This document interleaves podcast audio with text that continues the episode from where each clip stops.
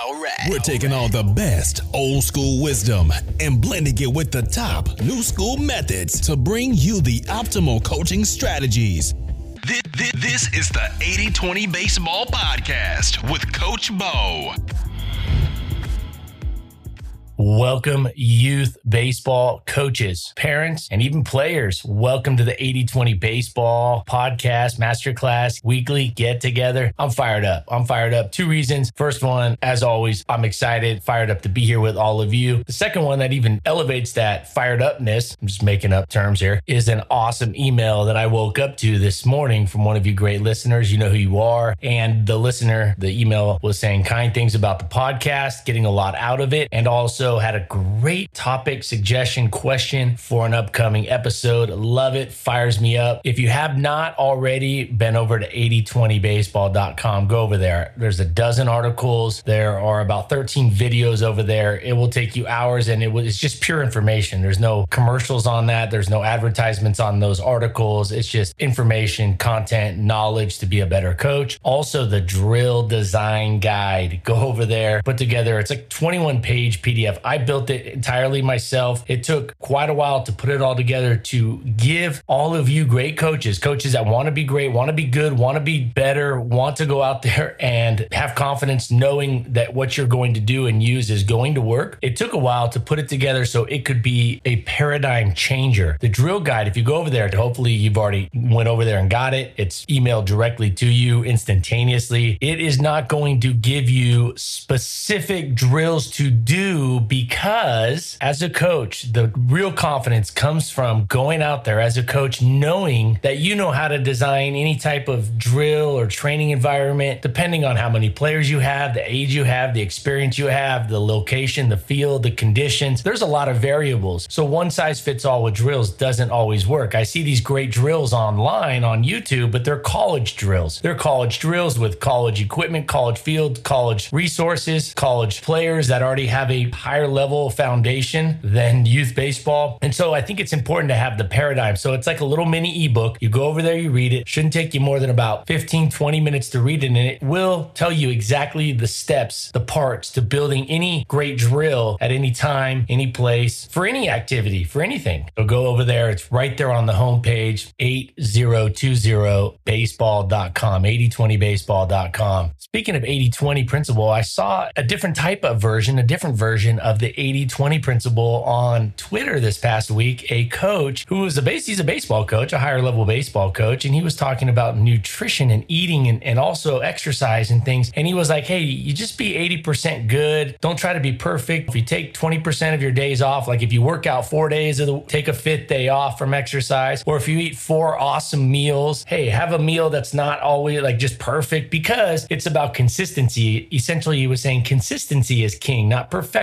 but consistency is king or queen. So that was a 80-20 version, a version of an 80-20 type of principle that works. It really is the key to consistency. Perfectionism is the enemy of progress. Perfectionism is the enemy of getting things done. And so I saw that, thought that was good. Want to share that with you. Today's episode, I got a pregame tip, a tip that you can use pregame. Now it's only going to work with one of your players at a time, but you can set it up with all of your players or at least all of your pitchers. I got a great quote, and this quote is coming from somebody not at all related to the sports or athletic world, but it is super useful. And if you've listened to this episode at any length, if you've listened to any or most of, or even a decent chunk of the last 149 episodes, you know I'm a huge believer in bringing things from all over different places, all the great wisdom, and putting it into being better coaches. Because if all we ever did was rely on baseball coaches, baseball managers to guide us, we would still be very far behind, I think, where we could be, way behind where we could be. This podcast is the 80 20 baseball, 80 20 baseball podcast masterclass. 80 20 has nothing to do with baseball initially. In fact, I've never seen it tied to baseball until I said, Hey, I love this 80 20 principle. I just love it. And back to the if we just followed, you know, baseball coaches in the past or baseball managers from past or the baseball world, and we just followed that moving forward, our progress historically would show, if we back tested this, our progress would show that we would move very slowly. Why are the San Francisco Giants, who won a major league best 106 games last year, and the president of their organization is somebody who really never played baseball. He's an MIT guy. He's like a Cal Berkeley. The person running the San Francisco Giants, a historical, well known organization, an organization with history, an organization with phenomenal players still on their team. It's being led by somebody who I don't even know if he played high school baseball. He might have played high school, but there's no baseball in his background, really. Almost all of you have more baseball experience than the president of the San Francisco Giants. Why is he the president of the San Francisco Giants? Because he took things from outside of baseball and brought it in and infused it with baseball. And I always said, and I'll continue to say, if baseball people, if there were some 60 and 50 and 60, 70 year olds in baseball that were in baseball that have been in baseball for the last 30, 40 years, and there are a lot of those, if they would have just spent five years immersing themselves in analytics and data analysis and they caught up with some of the tech and they stayed up on that and they took all the wisdom that they had, all the wisdom they had from the trenches, and then took the best of the newer stuff, the new school stuff, because they're going to have a huge advantage. They've been in the trenches. So they can say very quickly whether it's going to have an impact if they look at it unbiasedly and they come at it with an open mind. There's no way some guy from MIT is going to walk in and take his job. There's no way. But they've let it happen across the board because coaches have gotten stuck in there. This is how we do it, or you're not a, you know, they don't, they thought these non-baseball guys and gals were not going to make it. Well, the difference was the people coming in, these newer school people that came into the baseball organizations and into college baseball and into all parts of the baseball world. Well, they took all the new school stuff that they knew and then they got time in the trenches and then they put it together. Had you flipped it around, there's no way those old cotton tops that have been in baseball and they were 60 years old, they've been in pro ball, been in college ball for 30 years. If they would have just stayed up and read and studied up on this and gone to conferences and listened to podcasts and just studied and tested this stuff out here and there, there's no way their jobs would have been taken. No way. No way. So we got to evolve. We got to be better, but we also want to learn from all our experiences in the trenches and then continue to build on that. And we're going to do that today. So I got that great quote from a non sports, non baseball person that we can definitely use as leaders, as managers. Part two of today's episode is part two of our words that often decrease success series. It's going to be part two of our three part series titled Words That Often Decrease Success, coaching words that decrease success. Last week, we talked about bullpen scripting, scripting bullpens. Go back and listen to that if you haven't. Entry level cheap technology. There's,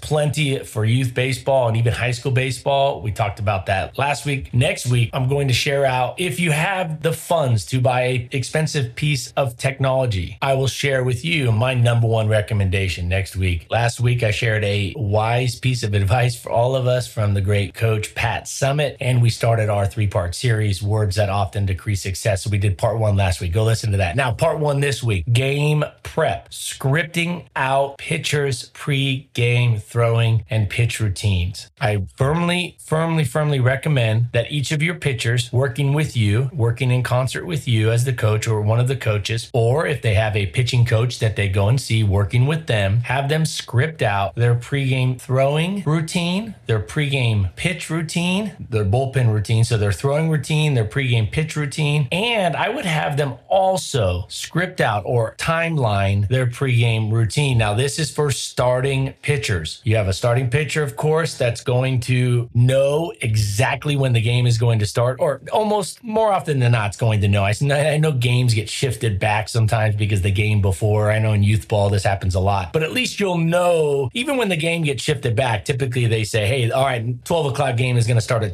1230. So there's some forewarning. So the starting pitcher typically knows when the game, when the first pitch is going to be. They know if they're home team or visitors, so they can adjust a little bit from there, but they know when the starting point is on the clock. I would have them work backwards from this and outline, timeline the routine. It doesn't need to be to the minute, although that's not a bad way to go, but I would add some buffer into that. I would add a few minute buffer. I think that's always good with anything we do, right? Any type of scheduling. You don't need to get this perfect the first time. I think having a throwing routine that can follow a script, well, you should have a throwing routine scripted out. I'm going to share with you in the course, crash course, coaching crash course that I'm building that's coming out later. I'm going to share out the exact throwing routine that I recommend that covers all the aspects of throwing that need to be done before the game at the right volume. But that should be scripted out. And the bullpen session, the amount of pitches should be scripted out and the variety, the delivery, or if they use the stretch at your level, wind up stretch, pitch allocation, inside, outside, up, down, that should all be scripted. It should be scripted out. And then it can be adjusted as the season goes on. It doesn't need to be perfect to start but it can be adjusted as the season goes on. As you, as the coach and the player, realize, hey, I need to do less of this or more of that or whatnot before they go out to start. So it should be scripted. Their throwing routine might be different than the rest of the team's throwing routine because they're the starting pitcher. It should be a little different. And their bullpen session should be scripted out, pitch one through 25 or one through 20 or one through 15 or one through 35 or 40. You just got to be careful how many pitches you throw, but you don't want to throw too few pitches, but you don't want to throw too many. But that's part of scripting it out and having it a process in writing that you can adjust and have on a computer. You can just move it around, print it out, and bring it to the field for the game. Each player should have this printed out for them. You can keep it as the coach, or they can keep it. I think you can keep it depending on the level and have it ready for them. Have a clipboard, throw it on there. There they go. Boom. There's their throwing routine. There is their time stamped routine. Now, you might say, Coach, why go through all this trouble? This helps on various levels. But believe it or not, by scripting it out, by having a player, a starting pitcher follow a process, by having them focus on these processes, the steps that they're going through before the game starts, this helps their mindset and their mental well being, their mental preparation more than anything. I do believe this is a big deal for physical preparedness, that it is important to make sure they're not over prepared, under prepared, under warmed up, over warmed up. I think it's important that they go through the variety of pitches and sequences that they're going to be doing in the game, that they're going to be using in the game. But I think that it is so important for starting pitchers to have something to focus on. We talked about this with the hitting approach, the pre pitch or the in between pitch hitting routine, batting routine. I believe the biggest benefits of this is that it takes the focus, it requires the focus to be on that process, not on the other team. So it forces them to focus on their process. It gives them something to anchor their thoughts to that is productive and not on the other team, not on the spectators. It decreases the chance they'll have negative thoughts. It limits, it inherently limits the time that performance destructing thoughts can seep into their mind. We can only think of one thing at a time. Now we can bounce back and forth like a monkey mind super fast, but technically we can only have one thought simultaneously. We can't have two thoughts simultaneously. We got to bounce back and forth if we were going to do something like that. So we can only have one thing in our mind at any specific given time. Well, let's make sure that we give players something to focus on, something, a process, a routine that if they're going to stick with it, that they're going to follow along to this script, it keeps them in the moment, focused on that process and not the other team, not the spectators, not the field conditions, not the playoff situation, not the jitters. Those are still going to happen. I'm not saying this is going to eliminate any of that. What I'm saying is it, it will reduce it, it will decrease it, and maybe for some of your pitchers substantially and enough that it makes a significant difference come game time. Giving pitchers, giving players a routine to follow gives their mind, their thoughts something to anchor to because if you're not anchored, then you're just floating with the seas, you're floating with the current. These players' minds will be like a balloon that gets away at a birthday party into the sky. It's just going to go where it goes versus a kite. A kite is going to move with the wind, but it's tied down, it's anchored down. Somebody's holding the end or it's sticking in the ground. It is not going to take off. But I think scripting out a pitcher's pregame routine, having them just script it out, this shouldn't take super long. I would start with the pre pitch bullpen routine, and then I would have them do a timeline starting from the first pitch, working backwards to when they would start their first bullpen pitch. It could just have three markers. Bullpen starts at this time, bullpen finishes at this time, get a drink of water at this time, rest for this amount of time, boom, first pitch. You could work backwards through the throwing routine, through the stretch routine. Although typically at the youth levels, stretching and things work together as a team, and even the pregame throwing routine kind of go together with the team. Although a starting pitcher may do that a little bit later than the team in terms of the throwing routine, the, the throwing prep routine, but hey, that might not always be the case. So I think this is good that they have something scripted on a clipboard ready to follow. Make sure the print is big enough to read, you know, easy enough to read from looking down if it's on the grass. If you have a coach that can work with the starting pitcher or be around, they can give them an update on that. They can give them a update on times because sometimes they can't see a clock. Sometimes there's not a clock on the scoreboard or things like that, right? The youth baseball fields don't always have access. I do think it's not a bad idea to get a cheap clock. You can get a cheap clock for under 10 bucks, a digital clock that's battery operated that you could have out there. So the pitcher and the players can see that if they are following a routine. Can't tell you how many times over the years starting off as a younger coach, I would be asked, Hey, what time you got? What time you got, coach? Hey, what time is it, coach? What time you got? Because they're trying to get their routine sequenced out and dialed in and lined up with the start of the game. So they're always like, hey, because you'd be at so many fields that didn't have clocks, all right? It's not like in college baseball, all the fields had clocks, or most all of them. Professional baseball, they have clocks. So it's a lot easier. But at youth baseball, even high school baseball, for the most part, they don't have clocks that you can just follow along with as a player. But having a little digital battery operated clock is something that's good because it decreases the anxiety. Anxiety of not knowing. There's that anxiety of like, God, what time is it? How much time do I got? How much time? That's a small little morsel of anxiety, but added together can really change the way a player performs and the way their mind moves forward in a positive or in a negative way. And lastly, it decreases the chance that the focus will be on the other team, on fans or spectators, or all the things that could come into a player's mind that are not productive, that will decrease their performance or will have a chance of decreasing that performance. We can't eliminate this. We can't get rid of it, but we can reduce it and we can minimize it by having some of these things in place. So I highly recommend that. Quote of the week. I told you last week I want to start getting back into these quotes. This quote is from Seth Godin. Seth Godin is somebody who does speeches, talks. He, he started off, I believe, as like he did marketing, but he's moved himself into a, kind of a mentor, an educator of a lot of small business people, but he's good at what he says. He's, his wording, his message is really good. Many of you probably already know who I'm talking about. And here's something he said in his book called Tribes. Your team, your team, that's your tribe. That's your tribe, right? You're leading your tribe of players. Here was his thoughts on leadership. Quote, leadership, on the other hand, is about creating change that you believe in. My thesaurus says the best synonym for leadership is management. Maybe that word used to fit, but no longer. Movements have leaders and movements make things happen. Leaders have followers, managers have employees. Managers make widgets, leaders make change. So you can extrapolate that message, that advice over to being a baseball coach. We're trying to be leaders, not a manager. And I know we hear the word manager in baseball probably as much as anywhere in terms of the coach is called a manager, but we want to be leaders and we want think of ourselves as leaders, not managers. When you go out to the field next time, ask yourself, are you going out there? Are you going to be a leader or are you going to continue in the kind of that management? In a lot of cases, that kind of leads us to micromanagement or running around trying to organize, manage this, move stuff here, move these kids over here, do this. It's a lot of helicopter coaching in a way. I think it's important to think of we're a leader out in front. And that goes with what we talked about last week. We want to be a leader. Part one of our three part series, Words That Often Decrease Success. Part one was let's be a leader when it comes to not making excuses around our players or even just defaulting our mindset to making excuses. But let's definitely start with not making excuses around our players because what we do a lot of times in the coaching world, in the baseball coaching world, in any coaching world, is we try to manage the excuses that come up. Let's be a leader that shows, that models what it looks like to not make excuses by not making excuses or maybe quickly addressing it and then giving a different way for players to look at something that might have been perceived as an incident, an issue, something that took place, an event that could or often leads to players, even coaches, seeing it and coming up with an excuse, inherent or naturally coming up with an excuse. Let's lead by example by not making any excuses in front of our players at all for anything. And two, if we do hear those excuses, give them something to go forward with. Be a leader like that. So we want to manage less, we want to lead more. And that goes into the part two of this week's coaching words that often decrease success, words that decrease success, talking about the score too much, talking about the score too much around our players. I'll tell you what, I've coached with a lot of great coaches, and the coaches that talk about the score less, they talk about the score here and there on a need to basis, on a when necessary basis. Those coaches have players and teams that focus and talk about the score less. There's less talk amongst the players about the score, there's less focus on the scoreboard. Let me start off by saying this. I by no means am saying you shouldn't know what the score is. I am by no means saying we shouldn't keep score. I am by no means saying we should never talk about the score. And I am by no means saying that we shouldn't use the score to adjust our coaching strategies and things like that from time to time when it needs to be or when they they need to be, I should say. What I'm saying is if we talk about the score too much, that's not a good thing. And that leads players that we're leading, we will lead them to thoughts about the score. And it's really difficult. It's really difficult for our players to focus on what they're trying to do, the process, their at bat, their quality at bat, their pitching delivery, the competitiveness on the mound, knowing the outs, knowing the situation, knowing how to play the game the right way. It's very hard for them to focus on that when they're overly focused on the score. And also, even the best teams, even the best teams in baseball are going to lose 30, 40% of their games. In youth baseball, it's less, but even youth baseball, they're going to lose some games. And sometimes, often, teams lose games and they didn't play terribly. They played well. The other team just had a great game, had a phenomenal game. The pitcher was dialed in. You tip your cap. Their hitter was just hitting anything, didn't matter, made good pitches. Pitch was below the knees. The breaking ball was a nice breaking ball. It was sharp. It was on the outside corner. Didn't matter. The other team, the other hitter, he smoked it. It happens. We need to be more focused on the process, but also using the results to guide our process. We've discussed that here at length. But I hear things like, and, and I know a lot of you have heard this, I've seen teams whose coaches overly focus on the score and their team, their players, for example, will be running in from defense, running in from the field, getting ready for their turn to hit, their turn to, to bat. As they're coming in, I've heard this from certain teams I've coached and been around and consulted for youth coaches. I would hear this We're chasing two, we're chasing one. Hey, we got a lead, but let's score more. All right, let's put up a crooked number. Those are a few examples of talking about the score, but in different ways too. So it's not always like, hey, we're losing five to three, right? They'll say, hey, we're chasing two. Or they'll say, hey, let's put up a crooked number. This is saying the same thing. It's score related dialogue. We want to avoid score related dialogue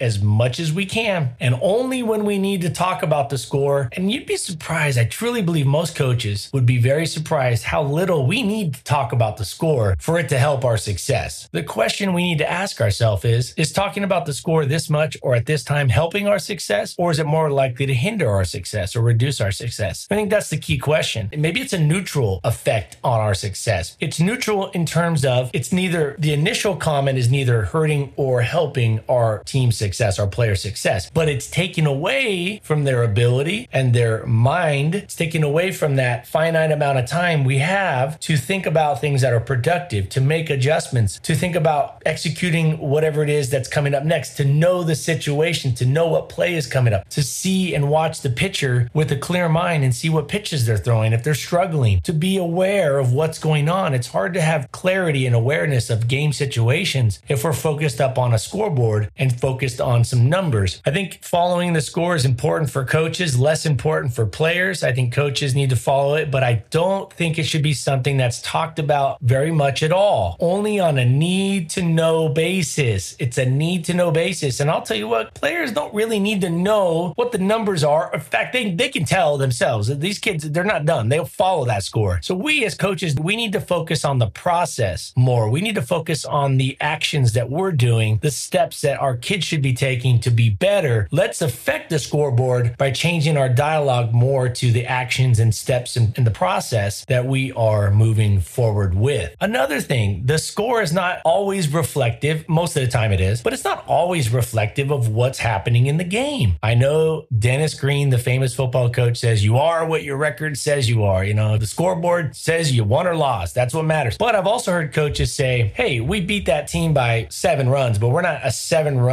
better team. We're not seven runs better than that team on average. Sometimes it goes your way, sometimes it doesn't. So focusing on the score, the score may not be truly indicative of what's taking place. So that's a little side note on an addition to really taking away from our players' thoughts on working the process and getting better. You don't get better with the scoreboard by going over to the scorekeeper with the little buttons and pushing it and adding runs to your score. You can't do that. You can't just go over and start adding runs by pushing the button. You can't do that. You can't change the scoreboard by adding more runs with your finger pushing a button. What you can do is have better approach at the plate. What you can do is have a more competitive pitcher on the mound. What you can do is have your defense know where to go with the ball. What you can do is having a base runner aware of being able to take the next base when there's an opportunity. There are hundreds of situations in every game where the players need to take advantage, need to work the process, and they need to focus on the, the action at hand, not the numbers up on the scoreboard. Less is more in this particular case, and in many cases, coaching less is more when it comes to talking about the score. I'm not saying we shouldn't bring it up on a need to know basis. Before we talk about the score, ask yourself do they need to know the score right now, or do they need to focus on some fundamental that they need to get better at? Do we need to take better approaches at the plate? Do we need to have a better two strike approach? Do we need our pitcher to be a little more competitive and throw it, you know, pound the zone a little more, or whatever it is? Do we need to work with our catcher on the setup? There's so many things you can cover. Do we need to move our outfielders back a little, in a little? Do we need to move our third baseman up a little because the team bunts a lot? They're apt to drag bunt more often. We need to focus on the actions, the step, the process, less on the score. And it starts with the coach being a leader, like Seth Godin said, be a leader, not so much of a manager. Lead by example by talking less about the score. And that is part two of our words that often decrease success. If you're going to talk about the score and you think it's pertinent to a strategy, maybe you bring that up with the coaching staff out of earshot, just down the foul line, off to the side. Whisper it a little bit. You're not trying to be secretive, but what you're trying to do is keep your kids from focusing on the numbers on the scoreboard and the strategy that might or might not happen. And you'd rather have them focused on the process. All right. As you can tell, fired up to be here, share this out with you. And I just know as a coach, it's just the best feeling knowing going out there to the field with confidence, knowing that what you know is going to work. Here's the thing I'm giving you a direction. I'm not giving each of you a specific path because your path and your players and your area and your location, what you're doing, your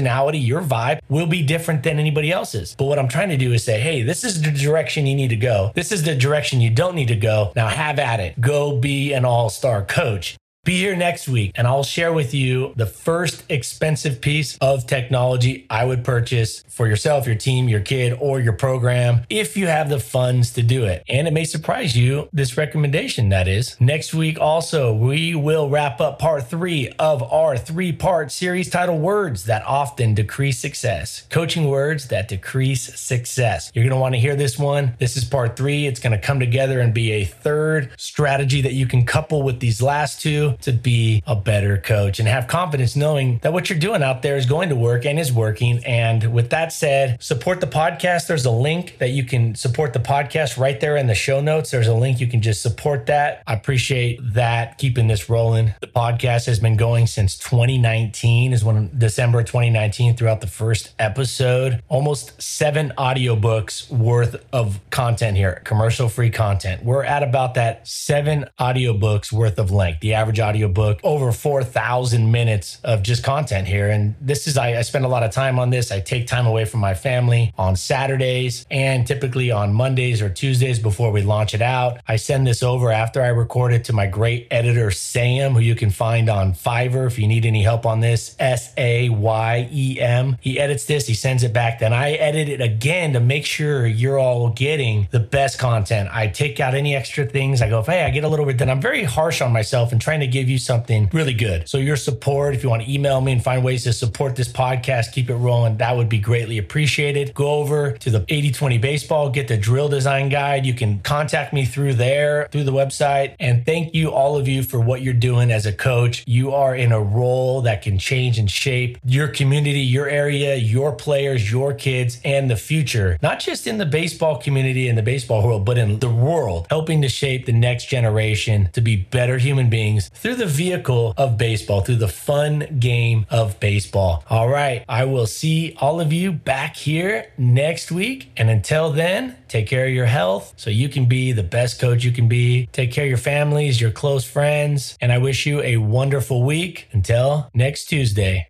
adios. This has been the 80 20 Baseball Masterclass. Take it to the field.